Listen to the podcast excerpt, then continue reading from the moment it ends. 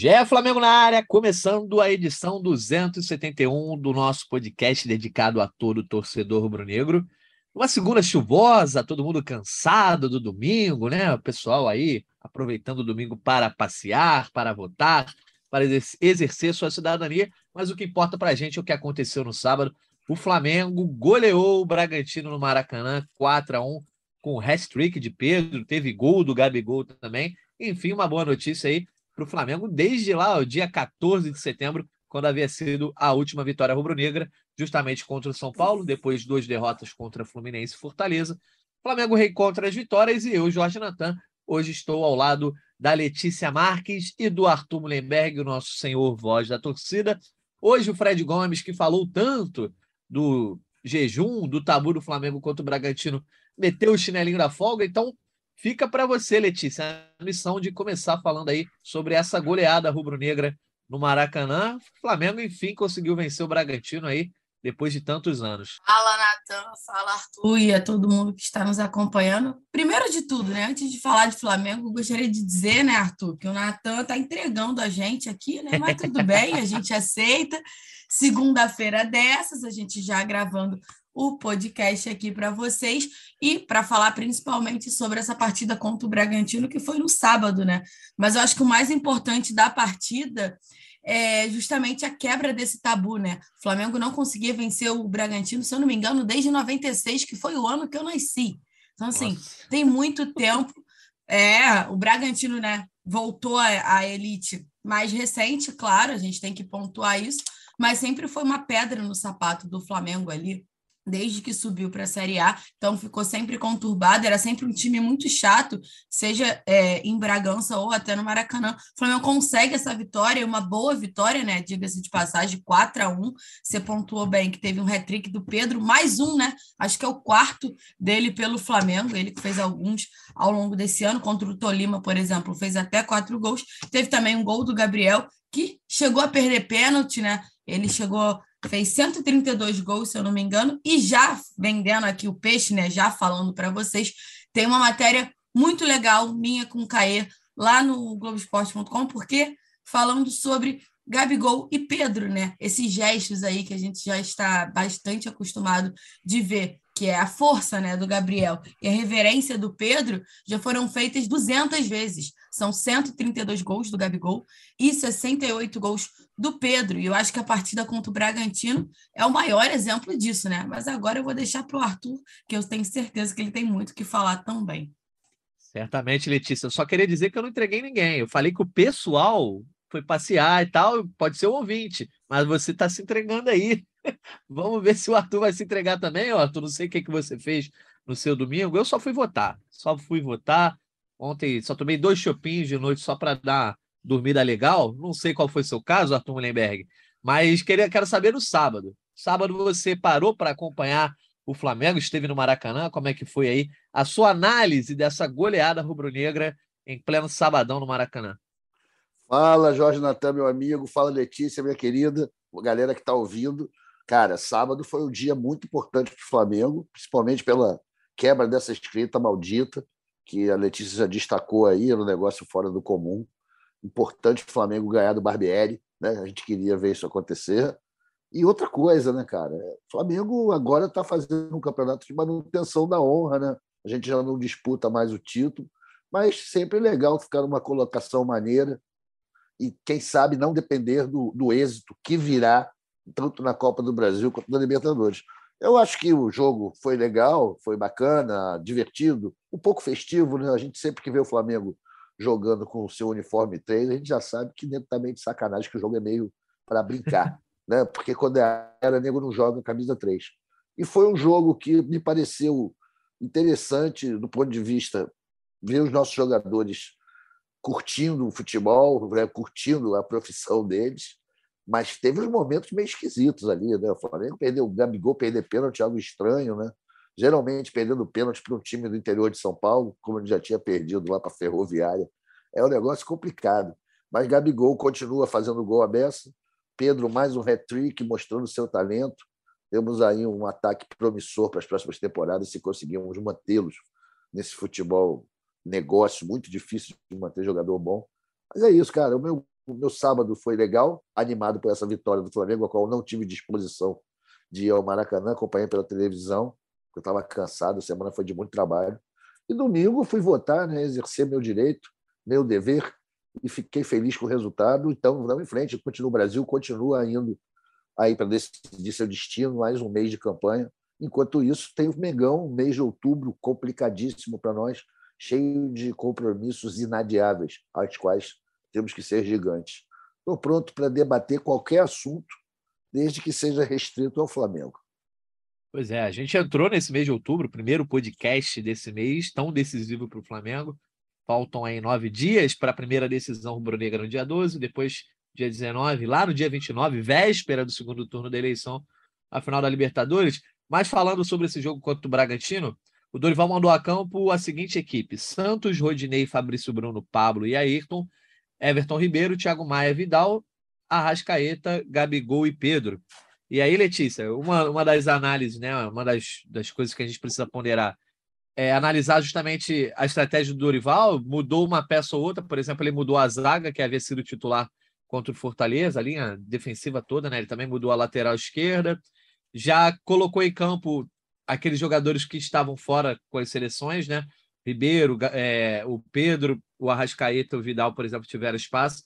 E já deu para entender que ele não vai, eu acho, de repente, botar o time inteiro, ou A ou B, nas partidas, mas vai mesclando. Eu acho que isso já é uma análise que a gente pode fazer. Mas o que, que você viu de bom, de boa notícia para o Flamengo depois de duas derrotas, né? Duas derrotas seguidas, um fato que não, não aconteceu com o Dorival desde lá do começo da trajetória dele. Enfim, o Flamengo reencontrou as vitórias. Teve uma boa atuação? Qual foi a tua visão? Não, então acho que um ponto, Natan, que a gente tem que lembrar, né? Primeiro, gente, desculpa pela minha voz, mas eu estou rouca sim e tá tudo bem. Vamos lá. É... Não comenta, passa direto. É, vamos fingir que ninguém percebeu, né? Que eu acho que é mais fácil e tal. Mas então, é, a escalação foi um pouco diferente. A gente vinha discutindo o que o Dorival iria fazer né, nesse período aí, né?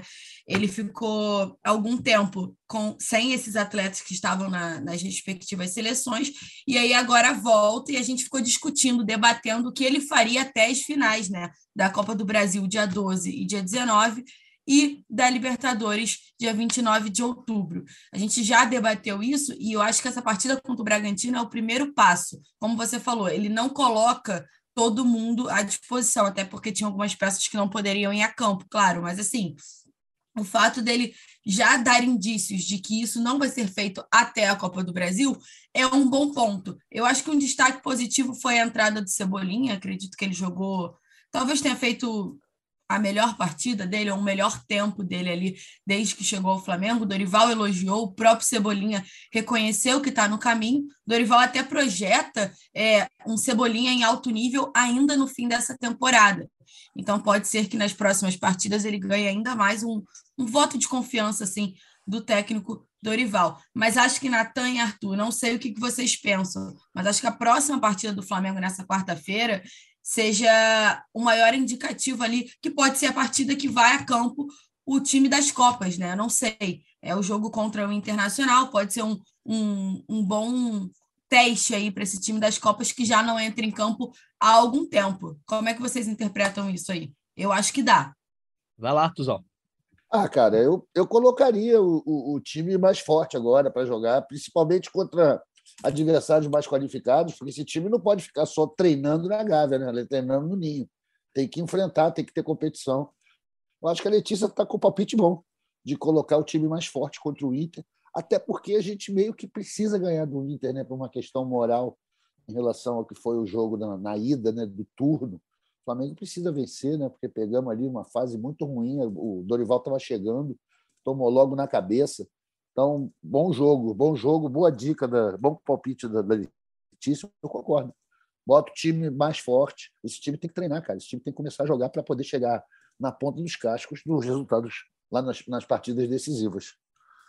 É, quem não foi a campo desse time ontem foi a zaga, né? O Davi Luiz e o Léo Pereira, o Felipe Luiz na lateral esquerda, e no meio de campo aquele dilema que a gente comentou bastante no último podcast, né? Ah, o Vidal jogou. Quem é que vai estar na final da Libertadores ou nos jogos da Copa do Brasil? Será o Vidal? Será o João Gomes? Tirando isso, é, boa parte desse time teve em campo é, nesse sábado, mas, ô Letícia, o problema também é a análise da atuação, acho que fica um pouco comprometida quando um jogador adversário é expulso aos quatro minutos, né? O Luan Cândido fez aquele pênalti no Gabigol e nem sei se foi muito inteligente, porque o Gabigol ali talvez marcasse o gol, é, mas o Bragantino ficou totalmente comprometido com a expulsão dele, né? Eu não sei se vale a pena trocar um gol por uma expulsão nesse tipo de, de ocasião, aos quatro minutos de jogo. Mas isso eu acho que contaminou um pouco, contamina, na verdade, a análise, né? O Flamengo teve uma boa atuação ali, mas diante de um time com um a menos. E ainda assim o Bragantino conseguiu empatar, que eu acho que foi o que deixou todo mundo mais temeroso, né? Mas não dá para ter uma análise, ah, o time voltou a se encorpar, esse rascunho do time A foi bem, porque do outro lado estava um time que não estava dentro da sua realidade, né, comum, normal. Com certeza. E aí o que torna mais necessário ainda o Flamengo conseguir vencer com uma certa tranquilidade, que também não teve tanta tranquilidade assim, né? O Pedro precisou resolver a partida em cinco minutos, se eu não me engano, certo? Foram, foram três gols em cinco minutos, mais ou menos, né? Que pois foi é. o segundo hat-trick mais rápido do Brasileirão em 10 anos. Então, só para vocês terem uma ideia desse feito aí do camisa 21. Com certeza, a expulsão do Luan Cândido torna um pouco mais difícil. Ele que foi expulso no, no primeiro turno também, né? Ele marcou o gol da vitória do Bragantino e foi expulso na partida lá em Bragança, né? Que foi a última partida do Paulo Souza. Ainda tem isso, né? Uma virada aí, de fato, agora Dorival completa esse primeiro turno. E só para pontuar, já que você falou, Natan, eu acho importante, vou deixar aqui já meu palpite, a gente pode até memorizar e lembrar disso na semana das Copas, principalmente na Libertadores. Eu, Letícia, acho que o Dorival não mexe no time. Eu acho que o time das Copas é o time que vem jogando até o momento. Acho que não tem nenhuma mexida é, por exemplo, como poderia acontecer, como você até citou, um Vidal ali no meio. Eu acho que não. Eu acho que o Dorival vai para as Copas com um time que foi das Copas até esse momento, sabe? E outra coisa, para o jogo do Internacional, bom pontuar que o Flamengo se reapresentou hoje de manhã, né? Então, hoje começa a preparação. A gente vai trazer todas as novidades e os detalhes para vocês é, nos próximos dias, né? Nas próximas horas, porque aqui é trabalho, né? Que isso, gostei, gostei da disposição. Ô, Arthur, entre as boas notícias desse jogo, eu acho que o Gabigol fazendo gol novamente, né? E parece que ele desencantou ali no clássico contra o Fluminense, ele que adora fazer gol em clássico, né? Serviu para ele marcar, ele ganhar confiança em termos de, de marcar e, e, voltar a ser o Gabi de fato gol, né? Ele fez contra o Fortaleza, fez contra o Fluminense, agora volta a fazer. Perdeu um pênalti, né? E jogando a bola na trave. E acho que todo mundo se surpreendeu com, com a cobrança do Gabigol errada, mas o importante é ele estar marcando, porque chegando em decisões, tudo bem, o Pedro vem arrebentando, eu acho que é, é o grande nome do Flamengo, principalmente nesse segundo semestre de 22, mas a torcida rubro-negra espera que nas decisões o Gabigol também tenha esse poder de decisão. Então, acho que ele, essa curva ascendente do Gabigol vindo agora é, um, é talvez uma das melhores notícias aí dos últimos jogos, né? Olha, Natan, é uma boa notícia, mas eu não coloco ela como uma grande boa notícia pelo seguinte fato. Se o Gabigol não tivesse fazendo gol, nós que somos fãs dele, e ele é um grande jogador, a gente estaria falando, pô, é bom que ele está guardando para as partidas decisivas. mas ele fez, maravilha, está mantendo o ritmo.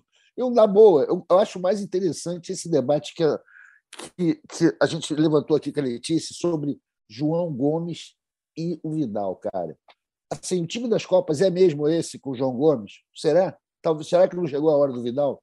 Essa notícia da suposta proposta do Real pelo João deu uma alterada no futebol dele. A gente, ele caiu um pouco de rendimento, né?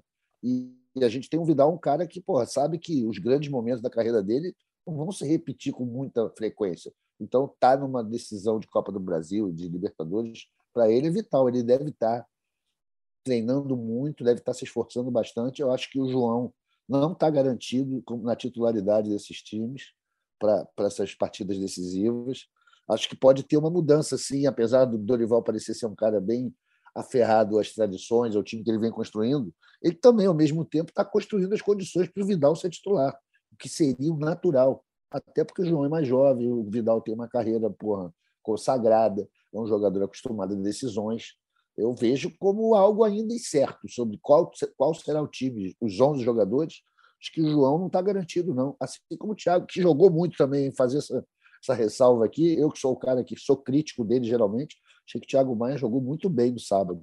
Estava com muita mobilidade, porra, deu toque de calcanhar, fez umas jogadinhas bem maneiras. E quem se destacou para mim, pai, novamente, a Rascaeta, uruguaio, impressionante como joga bola. Ele é um cara que a gente precisa preservar dessa pubalgia, qualquer coisa, deixar esse cara no, no algodão para estar perfeito para jogar contra, contra Corinthians e, e, o, e o Atlético Paranaense. Acho que é isso. É, havia o temor de que ele nem tivesse apto a jogar, né? Pelo contrário, foi titular, jogou quase 80 minutos nessa partida de sábado, o Arrascaeta, e foi de fato muito bem. Outro que voltou voando da seleção foi o Pedro, que fez gol pela seleção brasileira, conseguiu. Não sei se ele foi tão bem no jogo em si, mas na hora que apareceu, acabou cravando três vezes ali. A Letícia já falou, né? Um hat-trick ali em cinco minutos. A gente falou bastante desse papo aí do Vidal e do João Gomes no podcast anterior, mas a gente pode ver alguma coisa nesse sentido na quarta-feira. De repente, se de fato vier o time a campo, é, o time A, o time das Copas contra o Internacional, quarta-feira, nove e meia da noite, é, a gente eu acho que pode ser um indicativo, né, Letícia? Se vai o Vidal, se vai o Gomes, dependendo do que o Dorival escale aí na quarta-feira. Mas eu tô contigo. Eu acho que no primeiro jogo, pelo menos, da Copa do Brasil, acho que ele vai deixar o Gomes. Muito nessa coisa, né? O Dorival é o famoso político, né? Já que a gente estava falando de eleições, ele é político com esse elenco. Quando ele precisou tomar decisões de sacar alguém ou de fazer uma mudança, ele sempre foi muito cuidadoso com todos os jogadores, desde os mais velhos até os mais jovens, desde os caras que tinham status de, titular absoluto. Então, eu acho que ele deve preservar esse cuidado, principalmente chegando uma sequência de três jogos decisivos, né? Não é, não é um jogo só. Eu acho que ele pode tomar essa decisão entre o primeiro jogo e o segundo da Copa do Brasil, né? Calma, estava me desmutando. não, com certeza. Eu acho que talvez a mudança eu acho que a principal mudança no time das Copas seja justamente o Vidal, né? Porque eu acho que é inimaginável você ter o Vidal no elenco e ele não ser o titular absoluto da equipe. Porque quando ele entra, ele muda o jogo em 15 segundos que ele está em campo, assim. E não é desmerecendo o Thiago Maia ou o João Gomes, enfim, não. É que eu interpreto que o Vidal é, como diz o Bruno Henrique, né? Outro patamar ali. Então, é claro que a adaptação dele demoraria ali no processo e tudo mais. O time das Copas, né? Com o Thiago Maia e João Gomes encaixou muito bem, mas ele deveria ser o titular de fato. Ainda acho que eu palpite, tá, gente? Não, não informação ainda, assim, palpite que pelo menos, como o Nathan falou, para o primeiro jogo, né? Que é semana que vem já. Semana que vem? É, né? Isso. Semana que vem, é. Semana que vem da, da Copa do Brasil contra o Corinthians. Lá em, São Paulo, acho que deve ser o time que a gente já está acostumado. Mas no decorrer, eu acho que talvez o Vidal consiga ganhar um espaço.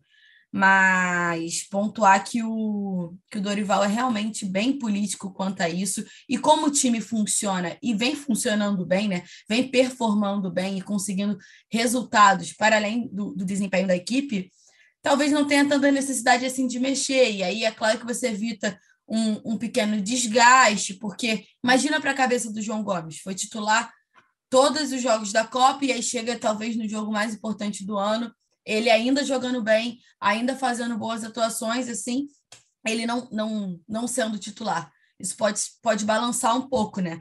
Cenas dos próximos capítulos, eu diria. Cenas dos próximos capítulos. A gente vai começar a conferir isso na quarta-feira. Tabela do Brasileirão, só para não deixar de passar aqui, né? O Flamengo segue na quinta colocação com 48 pontos, atrás justamente do Corinthians, que fecha o G4 com 50. Aí a briga está lá entre Internacional e Palmeiras. O Flamengo, inclusive, pode até ajudar o Palmeiras caso vença o Inter nessa quarta. E aí, depois de quarta-feira, tem apenas o jogo contra o Cuiabá, no dia 8, mais um jogo no sábado, 7 horas da noite. E aí, amigo, já chegou quarta-feira. É... O, rival será o Corinthians lá na Arena Corinthians, na é, Neoquímica Arena, né? essa aí tá liberado falar. É, na quarta-feira, 9h45 da noite, dia 12 de outubro, feriadão. Então, acho que a gente vai começar a falar muito mais dessa partida aí nas próximas semanas, nos próximos dias. A gente sempre falava do dia 12, do dia 19, sempre com um espaço, né? Algo longínquo, desde que o Flamengo conseguiu a classificação lá no dia 14 de setembro, era quase um mês até lá, já agora só falta uma semana e meia, um pouco mais de uma semana, Arthur. Como é que está seu coração aí para chegar essa sequência que já começa na outra quarta aí, justamente fora de casa contra o Corinthians? Olha, Natan, tá um pouco difícil concentração no brasileiro, né? A gente só está pensando agora em Copa do Brasil e Libertadores. Claro, tem que cumprir tabela, tem que manter a honra, de preferência se manter no, no G4, mas muito difícil se motivar, cara. E se para nós, torcedores, está difícil, imagina para os jogadores. Eles também devem estar muito concentrados nessas duas, essas três partidas do ano, né, que valem alguma coisa. O Flamengo precisa ganhar um título esse ano. Então, acho que vai ser um sacrifício tanto para os jogadores quanto para a torcida voltar a atenção aí para jogo internacional, Cuiabá, vai ser um negócio terrível. Mas a torcida, você viu, né? No sábado também era um dia complicado, né? Em função da eleição, estava todo mundo lá, o Maracanã está cheio, a torcida tem comparecido. E a questão agora é concentração e foco. E o foco, cara, o foco é Copa do Brasil e Libertadores. O brasileiro é passeio, é brincadeira mesmo temos que manter a honra, temos, mas ninguém está se importando muito, não, cara. Eu tenho essa impressão de que no Flamengo o nego vai conseguir dividir bem as atenções e, focar no que realmente importa. É, na verdade, eu acho que dividir as atenções, eu acho que o brasileiro vai ser mais uma questão de ritmo de treino mesmo. Contra o Inter, eu acho que talvez seja o último jogo competitivo do Flamengo é, antes dessa Copa do Brasil. Cuiabá, eu vejo posso não ter informação. Quem traz informação aqui é a Letícia e os nossos setoristas, é, mas acredito que o jogo contra o Cuiabá vai ser mais protocolar. E então esse jogo de quarta-feira, né, Letícia, ganha um certo peso. Primeiro, acho que o Arthur já falou, né? A torcida está indo a todos os jogos, foi contra o Bragantino, mas acho que esse jogo de quarta é muito mais chamativo para a torcida, né? Que vai lá para ver o time justamente no último jogo em casa antes de enfrentar o Corinthians na primeira partida pela Copa do Brasil. Um adversário que está disputando o título, então um adversário de, é, de, de, bom nível, né? De alto nível, segundo colocado no Brasileirão. E a oportunidade, de repente, de ver esse time A em campo. Então, de repente, essa quarta-feira seja o grande teste antes do Corinthians, né? O Cuiabá, de repente, vai ser só aquela coisa de cumprir tabela e brincar no Brasileirão, como diria Renato Gaúcho. Com certeza, até porque apesar da brincadeira, né? O Flamengo ainda precisa ali garantir um G4, pelo menos, no, no Campeonato Brasileiro. Por enquanto está na quinta posição com 48 pontos, e aí tem essa partida com o Internacional, que é o vice-líder com 53. Então, como você falou, ainda o Inter ainda briga pelo título, né? Sete pontos do, do Palmeiras, mas o Flamengo fazer essa partida é, é de extrema importância pontuar contra o Internacional. Por isso que eu, eu acredito também que o time da, das Copas, né, a gente acostumou a chamar assim, vá a campo, ou pelo menos tem grande chance de ir a campo na quarta-feira contra o Inter, pelo apelo de ser a última partida no Maracanã antes da, da Copa do Brasil, né, que já é na próxima quarta-feira, pelo apelo de ser um adversário que está disputando pelo título, a necessidade do Flamengo pontuar contra esse adversário para tentar voltar, né, retornar ali ao G4. E aí, claro, né, o Cuiabá, que já está um pouco mais abaixo na tabela, que, é o jogo do, do fim de semana, é uma coisa mais protocolar de fato, assim, protocolarzão mesmo, aquele jogo antes da decisão, porque a verdade é, as três partidas que importam hoje, no Ninho do Urubu, na Gávea, na Nação Rubro-Negra, são as partidas contra o Corinthians, né, 12 e 19, e a partida contra o Atlético Paranaense no dia 29. Então, o mês de outubro é esse mês aí que, que tem três datas super importantes. E se a gente tivesse que destacar uma outra data, seria justamente essa contra o Internacional, justamente para dar uma, uma revigorada nesse time das Copas que não vai a campo há algum tempo, né? Pois é, Arthur. Acho que o mais importante hoje é, é, é, o resultado, né? É esse foco, na verdade, no anímico, na moral do time, tentar fazer com que o time volte a ter aquela moral que ele encerrou lá o jogo de volta contra o São Paulo, né? Ele veio numa boa sequência e aí foi para a final da Libertadores, garantiu a vaga na final é, da Copa do Brasil também. E aí vieram essas duas derrotas que baixaram um pouco do, do nível de confiança, não, não de confiança, mas da marra rubro-negra, né? essa boa marra que a torcida do Flamengo tem. E você, Arthur, sabe falar disso muito melhor do que eu. E eu acho que é importante ir recuperando isso. Já teve esse 4x1 agora, os três gols do Pedro, né? Fizeram o flamenguista voltar a tirar uma onda na rede social. E eu acho que esse jogo de quarta-feira pode ser uma boa oportunidade para isso, para o time, como diriam os mais antigos, ficar na ponta dos cascos. Exatamente, Natan. Você vê, Flamengo conseguiu um negócio que a torcida sempre preza muito, que é tipo o melhor ataque do campeonato. A gente conseguiu. A gente, quando tem jogado bem, tem jogado muito bem. Tem feito gol, tem feito grandes espetáculos. Isso, isso empolga a torcida. E Agora, perdendo muito negócio, gol também, né? O Cleiton virou o Neuer. Gol, perdendo muito gol, pô, fazendo os goleiros virar o Neuer. Né? Como... Aliás, esses goleiros, quando jogam contra o Flamengo, né, cara, tem essa característica. Né? Todos fazem o jogo da vida, o cara agarrou demais. E, enfim, eu acho que tem ao mesmo tempo essa coisa de querer performar bem, jogar muito bem, dar moral e não se machucar, né? Todo mundo deve ter um pouquinho de preocupação, né, em manter a integridade física, não ir demais, porque as partidas mais importantes ainda estão por chegar. Eu acho que é esse equilíbrio aí que vai fazer encontrar esse equilíbrio é o grande desafio para o time do Dorival agora, né? Não largar o osso totalmente no brasileiro, manter a, a hombridade em manter uma posição honrosa ali entre os quatro primeiros e pô, também treinar e ganhar ganhar ganas, ganhar energia para poder fazer três jogos incríveis. Isso é o necessário para vencer Copa do Brasil e Libertadores. É isso. Ó, então, até agora o Flamengo não tem não teve nenhum problema físico, né, nessa preparação de olho aí nos jogos da Copa do Brasil. É, existe alguma preocupação? Como é que está essa situação do Arrascaeta, Letícia? O, o, quando ele foi para o Uruguai, o Uruguai meio que é, to, tornou a preocupação rubro-negra maior dos torcedores, né, informando que existia uma pubalgia. Antes, o, a equipe médica do Flamengo disse que o Arrascaeta tinha um incômodo que não poderia ser curado até o final da temporada, só depois que ele parasse. É, mas eu acho que o jogo de sábado, pelo menos, também deu essa tranquilidade com relação ao uruguaio. Existe mais algum outro caso aí no elenco rubro-negro fisicamente que preocupe, ou na verdade parece que está todo mundo é, muito bem depois daquela fase horrorosa no começo da temporada. É, até nisso, é, a era Paulo Souza foi muito ruim, né? Que foi uma chuva de lesões, uma chuva de problemas físicos. É, hoje, basicamente, do, dos, dos, principais jogadores, só o Bruno Henrique, que é um desfalque, mas esse aí a gente já sabe, só volta no ano que vem, né? Sim, com certeza. Mas tem um ponto, Nata, também, porque eu acho que o Paulo Souza pegou muito o, o que sobrou ali de 2021, né? Então, assim, a preparação, você vai vendo tudo, e aí começa o ano com algumas lesões, que foi horrível, horrível ali para o elenco e para ele também a, a, aprender a lidar com isso, né?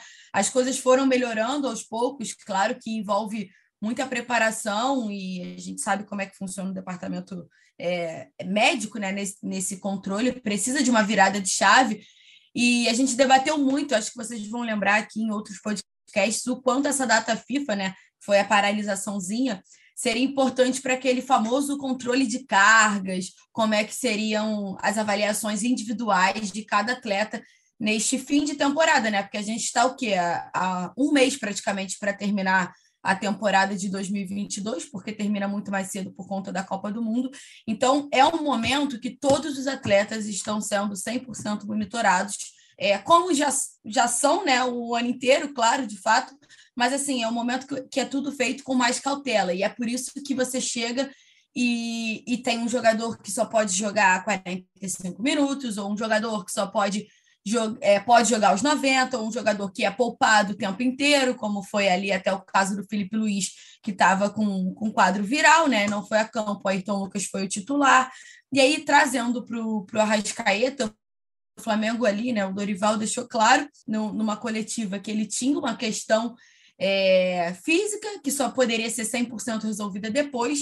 Então, em meio a isso, o Flamengo começou a, a, tratar o Arrascaeta de uma forma muito mais cautelosa, a monitorar cada vez mais o tempo que ele vai a campo. Foi assim também na quando ele estava com a seleção uruguaia. O Flamengo manteve o diálogo com, com o departamento médico de lá e aí ficou tudo bem alinhado. Hoje, não é que não existe a preocupação, vai sempre existir, né? Porque tá ali e você vai ter que monitorar. Mas como ele foi a campo, a gente já consegue ver, como o Arthur lembrou, atuou muito bem e a gente vai acompanhando esses próximos jogos. Acredito que contra o Inter o Arrascaeta vá a campo, mas talvez contra o Cuiabá ele possa ter um descanso, já que a partida do Corinthians é logo na sequência. E além deles, né, você tem o Bruno Henrique, que passou por uma nova cirurgia nessa última semana, o Rodrigo Caio, que também passou por uma, por uma cirurgia nessa última semana. São esses os atletas, diminuiu para caramba o número de lesões no Flamengo, o que é determinante, talvez, para o Flamengo ter conseguido chegar às finais das Copas, eu acho. Pois é, bem diferente daquele 2021. Eu acabei esquecendo de comentar do Rodrigo Caio, né? Que passou por essa cirurgia. Mas o Arthur, acho que é isso, né? O Arrascaeta, amigo, no dia 8 de outubro, para mim não tem nem que viajar para Cuiabá, ficar no Rio, de pantufinha, roupão, sabe, Arthur? Na, certamente na grande casa que ele tem. Tem nem que viajar, joga contra o Inter, beleza, mas também joga ali 45, 50 minutos. Depois tem que botar dentro desse cara daquela redoma, né? Porque ele vai ser fundamental para essas três decisões. Totalmente concordo com você, meu amigo. É plástico bolha no Arrascaeta, pô, nosso jogador. Muito importante, né? Não tem, com todo respeito ao Cuiabá, né, compadre? Não tem que ir para lá para Cuiabá, ficar esburacando o gramado deles lá, colocando em risco a integridade física dele. Nesse momento, eu sei que o Cuiabá está tá numa loucura de precisar de pontos para escapar do rebaixamento. Para eles, o jogo é importantíssimo para nós não é tanto. Tipo, é relativizar isso daí, mas eu gostaria de que o, o, o Arrascaeta fosse bem dosado isso pelo Dorival, que não adianta também você deixar o cara sem jogar, ele precisa de ritmo, né? Ele precisa ter tá no ritmo de competição bom para chegar nas finais no, no, máximo. Então, acho uma boa. Joga contra o Inter, depois descansa contra o Cuiabá, e assim com os nossos melhores jogadores, para todo mundo entrar com muita, muita gaça, muita fome contra, contra o, o Corinthians no dia 28, né? Enfim, cara, esse outubro vai ser muito complicado. Eu olho tabela aqui, eu fico preocupado com tanta coisa que precisa acontecer. É, tanta coisa para acontecer também aí, segundo turno de eleição, etc. Vai ser um outubro movimentado. Quando a gente piscar, amigo, já está na Copa do Mundo, depois é Natal, e aí é feliz 2023. Ah, uma Fala coisa, aí. eu me lembrei aqui, talvez fosse legal fazer uma menção aqui, né? Afinal, a gente, o Flamengo não é uma bolha, né? A gente está aqui no meio do país, teve uma eleição e a gente tem alguns resultados que são muito referentes ao Flamengo. Né? A gente teve o nosso vice-presidente de futebol não conseguiu se eleger para deputado federal. A gente teve o nosso ex-presidente Bandeira eleito para deputado federal e teve o Bebeto que não conseguiu se eleger, né? ao que parece. Me disseram que ele não conseguiu se eleger para deputado federal. Acho que são os três resultados mais ligados ao Flamengo, para a gente dizer que não, não, não considerou a eleição aqui no nosso podcast. Acho que é isso. Tem algo mais, Letícia? Alguma nota dessas políticas? Eu acho que o Bebeto entrou sim, o, Arthur. Eu vou confirmar aqui. Bebeto entrou? Bebeto entrou, ah, boa. entrou, entrou Aí. confirmei. 41 mil votos. Aí, não deixa de ser um ex-jogador do Flamengo na Câmara, né? Então, pô, parabéns para o Bebeto, parabéns aos seus eleitores. E é isso uma bancada Flamengo, assim, devagarzinho lá, no, lá, na, lá na Câmara Federal. Né? Bem que eu não sei se o Bebeto é da bancada do Flamengo ou da bancada do Vasco, meu irmão. Já não sei. É, rapaz. É que nem o Romário. O Romário também virou senador exatamente, aí. Exatamente. E jogador, mas é isso. Teve, teve mais gente aí se candidatando, mas vamos deixar isso para lá, Letícia? Vamos, deixar, vamos, vamos esquecer vamos deixar isso, isso é para lá. Vamos deixar isso para lá. Vamos então. Acho ver... que a gente pontuou quem deveria pontuar, que foi o Marcos Braz, né, o vice-presidente de futebol do Flamengo. Acho que é de fato ali o que importa, porque de certa forma influencia diretamente ao Flamengo. Ele não conseguiu ser eleito. Eu nem sei quantos votos ele teve, na real, vou abrir aqui agora, porque a gente consegue aí, ver. Porque aí é trabalho, né? Aqui é trabalho, pô. 38.623 votos. É, uma, uma, votação até expressiva do Marcos Braz, mas Bastante acaba não entrando. Voto. Ele que, Bastante lembrando voto. que ele já é vereador né, pela cidade do Rio de Janeiro, continua aí, então, nesse cargo. Mas, ô Letícia, vamos ver aqui quem é que vai para o segundo turno do bolão, porque o negócio não muda, a tabela continua. Eu, eu posso dizer que. Eu já pode... expliquei a minha situação, né? Verdade, você acabou entrando no meio do caminho aí. Mas eu continuo na liderança. Agora todo mundo fez dois pontos. Todo mundo botou o Flamengo ganhando esse jogo contra o Bragantino. Só que todo mundo botou o Bragantino não fazendo gol. E ninguém acertou que o Flamengo faria quatro. O Fred Gomes botou que o Flamengo faria cinco. Então também não serve. Então, todo, todo Como sempre, fez... né? Pois é, todo mundo fez dois pontos. Nessa aí tá todo mundo na mesma. Então a tabela é a seguinte: eu estou na liderança com 87, Caí segundo com 85, Fred Uber terceiro com 83, Aí vem o Arthur com 75 junto com o Fred Gomes. E a dupla Giovanna e Letícia tentando aí se recuperar com 66. Então, Letícia, você terá aí a prioridade no palpite de hoje para Flamengo e Inter, quarta-feira, nove e meia da noite. 3 a 1 3 a 1 Então, é, o Flamengo levando gol aí. é sempre o que mais muda no, no, bolão é isso. Quem bota o Flamengo levando gol, não levando gol. Contra o Inter era difícil, né? Visto, segundo colocado aí, né? Vamos lá, então, ó, Arthur Mullenberg, você com seu palpite, que sempre você evita botar o Santos levando gol. Vamos ver se você vai botar nessa vez ou não. Não, dessa vez, cara, eu acho que acabou o ciclo tomar gol do Santos. Terminou. Terminou agora no sábado, acabou essa palhaçada. Já tomou só de pênalti, já fechou o gol ali. Acho que o Santos voltou a erguer aquele paredão lá. Vai ser 2 a 0 para o Flamengo contra o Inter no próximo jogo. 2 a 0 2 a 0 gol de Gabigol, hein? Estou falando até o gol. Vai ter gol de Gabigol. Boa. Davi Luiz não. Davi Luiz é com o Fred Gomes. É isso aí com o Fred Gomes. Isso é assunto do Fred Gomes. tá certo. Cara, eu vou botar 1 a 0 pro Flamengo aqui. Que isso, cara? Ué, gente, vitória. Tá não? bom. Tá não, pouco? Tudo bem. Placar magro, né? Fui econômico, fui econômico. Não, acho que um a zerinho aí, porque de repente o Flamengo abre o placar, aí começa já fazer substituições. Importante é levar essa vitória, até pensando também que a gente vinha falando do G4. Palmeiras vai agradecer o Flamengo se ele conseguir esse, esse triunfo, mas acho que 1 a 0 tá um bom palpite aí. É, depois a gente pega o palpite aí dos nossos Fred, do Caemota. Não sei quando o pé de lava Fred Uber volta ao trabalho. Você tem essa informação, Letícia? Não, não sei.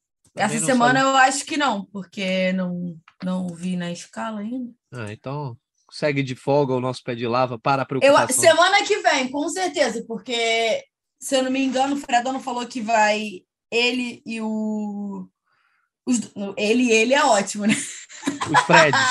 Os Freds para a partida do Corinthians, eu acho que é, é isso. Então, semana que vem, acredito que ele já esteja por aí. Então, o Fred Uber vai voltar na hora certa, né, Arthur? Pô, é isso. A gente está contando muito com ele, cara. Tem que ter a força máxima, tanto na. A força máxima é o Fred Uber? Ele é o pé quente? Ele, o Fred Uber é pé de lava, pô. Tem que estar tá em todas. Pô, eu quero ser assim, tá? Ué. Só depende de você, né, Letícia? Ah, é só de mim, Para né? De perder jogo, pô. Sou Para eu que jogo. sou eu que coloco a chuteira e vou a campo, né? Não, mas ué, o Fred Gomes, por exemplo, ele era pé frio, correu atrás, virou a sorte. Ele teve que ir lá na Argentina para espantar o pé frio dele. Mas a, a, gente confia em você, tá, Letícia? O, é, o meu problema é para a temporada que vem, amigos. É, pois é. Aí a gente fala em 2023. Aí a gente, por enquanto, a Letícia está aqui tranquila. Só os outros, eu, eu tô que nem você, Letícia. Aqui eu, você, Arthur Mullenberg, a gente tá só de pedra nas vidraças aí que são os nossos setoristas, que são pé frio, pé quente. A gente só desfruta, entendeu? Só é desfruta é o momento. Ah, mas, pô, tá, desde que eu fui, todo jogo que eu fui, o Mengão meteu esse ano, meu amigo. Mesmo em Brasília, aqui no Brio, tô totalmente 100% de aproveitamento, hein? Sei lá, você vai contra o Corinthians, vai contra o Atlético Paranaense, assim, só para a gente conseguir fazer uma planilha ah, ali da sorte. Paranaense não, porque não rolou para mim desse negócio de Guayaquil, eu fiquei de fora, mas o Corinthians certamente estarei lá. É porque Guayaquil é aqui do, aqui do lado, né?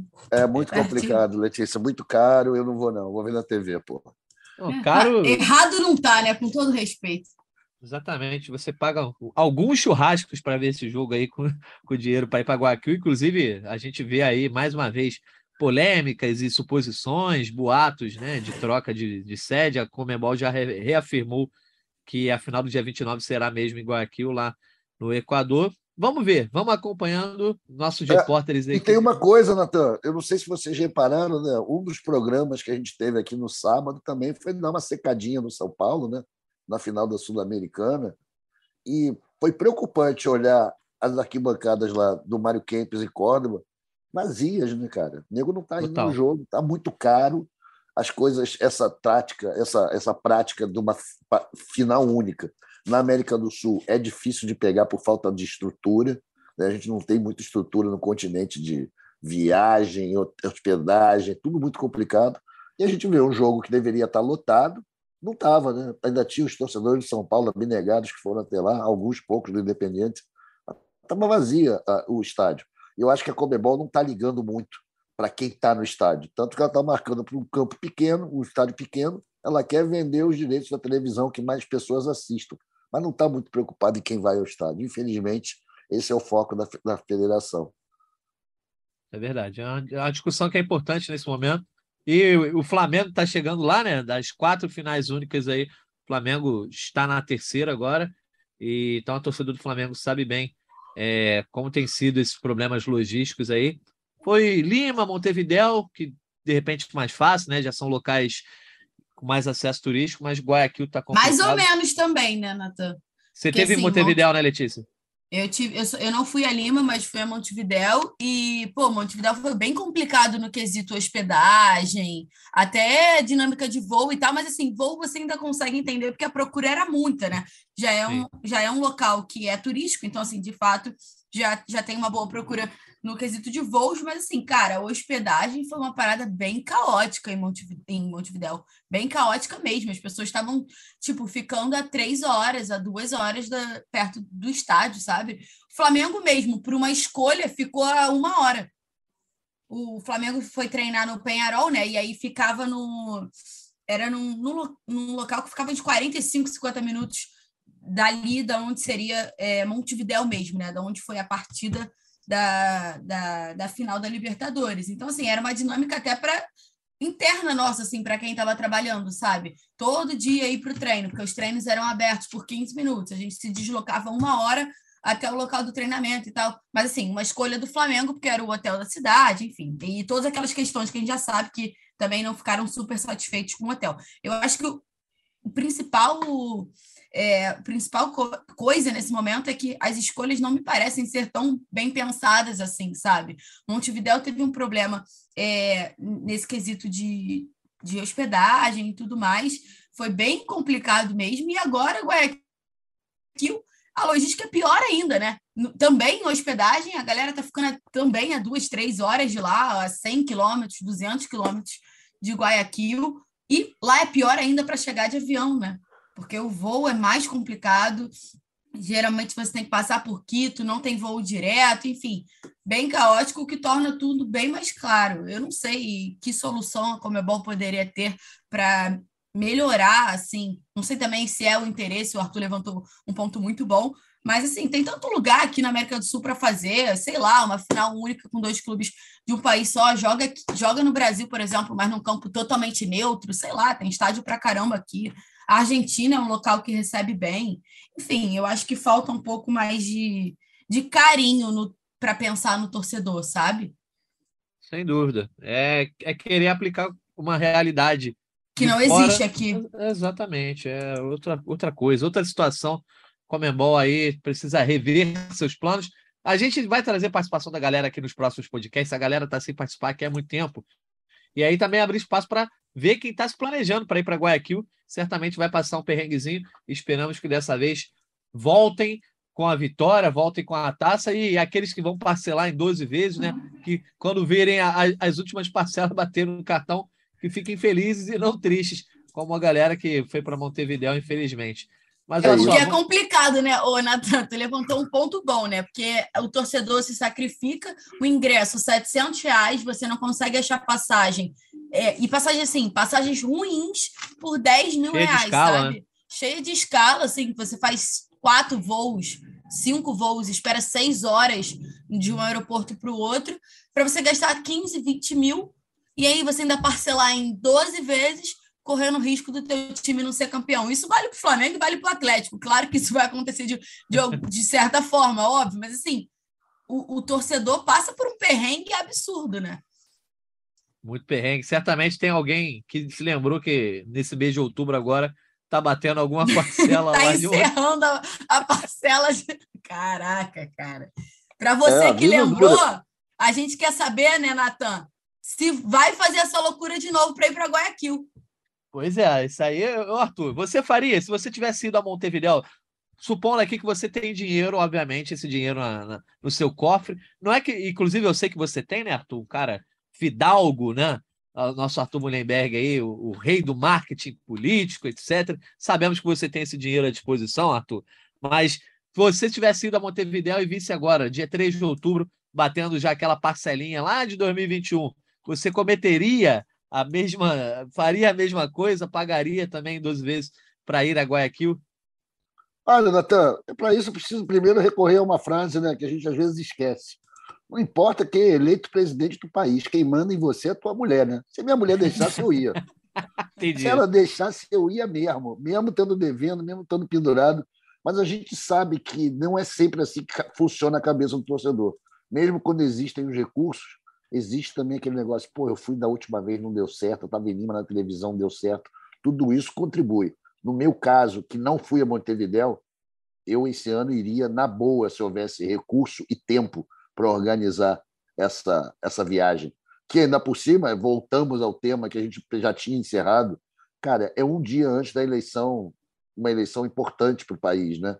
Então, ficou um calendário bem apertado esse outubro, um mês que vai ficar vai ser lembrado não só pelas prestações, mas durante os próximos quatro anos por todos os brasileiros, não só os rubro-negros.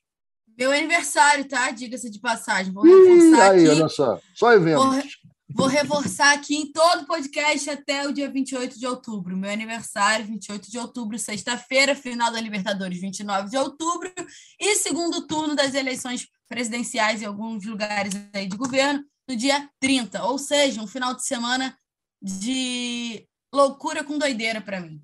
Pô, vai ser geral. Vai ser engraçado se o Flamengo vencer, porque na, na gente viu em 2019 é, o centro do Rio de Janeiro parado, né? A presidente Vargas foi tomada quase que de ponta a ponta pela torcida rubro-negra. Só que vai ser um domingo de eleição em que a cidade já para, né? Já fica o caos do é. trânsito, etc. Vai ser, no mínimo, interessante. Acho que as autoridades vão ter um trabalhinho se o Flamengo vencer essa final, né, Artuzão? Temo que aquela, aquele, aquela, aquele espetáculo da Candelária de Vargas, aquele mar de gente, que não possa se repetir dessa vez. Pois é. Mas a capacidade de improvisação do Rubro Negro é muito grande, né? A gente vai dar um jeito de comemorar esse título da Libertadores, seja como for e que dia for.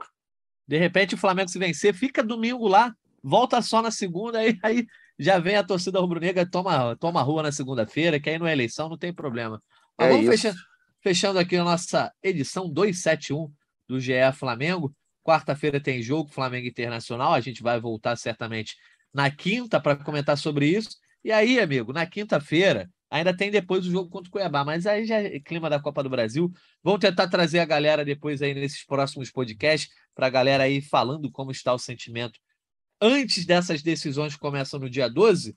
Então é isso, Artuzão, seu destaque final para essa edição do GE Flamengo. Meu destaque final, galera, é para. Deixa eu pensar aqui. Quem é o destaque final? Cara, o destaque final é para o torcedor brasileiro, não só o rubro-negro, que cumpriu seu dever cívico ontem, foi às urnas. O Brasil precisa passar por esses processos, né? A gente tem que participar, isso é legal. Chata, a abstenção foi muito alta, isso não é tão bacana, mas em compensação, estamos aí, cara. Temos mais um mês de campanha para discutir o país e para discutir os destinos da nação, das pessoas dos próximos quatro anos. O Flamengo nadando de braçada nisso daí, vamos, vamos ser campeão, vamos nessa vibe. Nossos jogadores na frente estão voando, Pedro e Gabigol no momento ótimo. Eu espero que a gente consiga manter esse alto astral no ataque até o fim dos nossos compromissos nessa temporada. Isso aí, um abraço para todo mundo e para quem ouviu, obrigado. E tamo junto. Até quinta-feira, falando de Flamengo Internacional. Boa, valeu, Artuzão. Letícia Marques, seu destaque final aí em mais uma edição do GE Flamengo. Meu destaque final vai também para a torcida, pedindo assim: calma, outubro começou, o Flamengo já venceu o primeiro jogo, né? São alguns jogos em outubro, mas como a gente já falou, são três aí que importam: Corinthians, Corinthians e Atlético Paranaense. Torcedores, calma, está chegando a hora, falta pouquinho e quem sabe aí não, não terão duas Copas para comemorar. Outubro começou, né? Todo mundo queria, já chegou, já está acontecendo. É isso, outubro chegou, muitas decisões certamente muitas edições importantes aqui do GE Flamengo. A gente agradece a audiência de todo mundo que está aqui conosco sempre. Agradecendo mais uma vez ao Arthur, a Letícia, a nossa editora Maria Clara e a você, ouvinte, que nos acompanhou em mais uma edição. A gente está de volta na quinta-feira. Um abraço e até a próxima. Petkovic para falta, cobrança! Gol!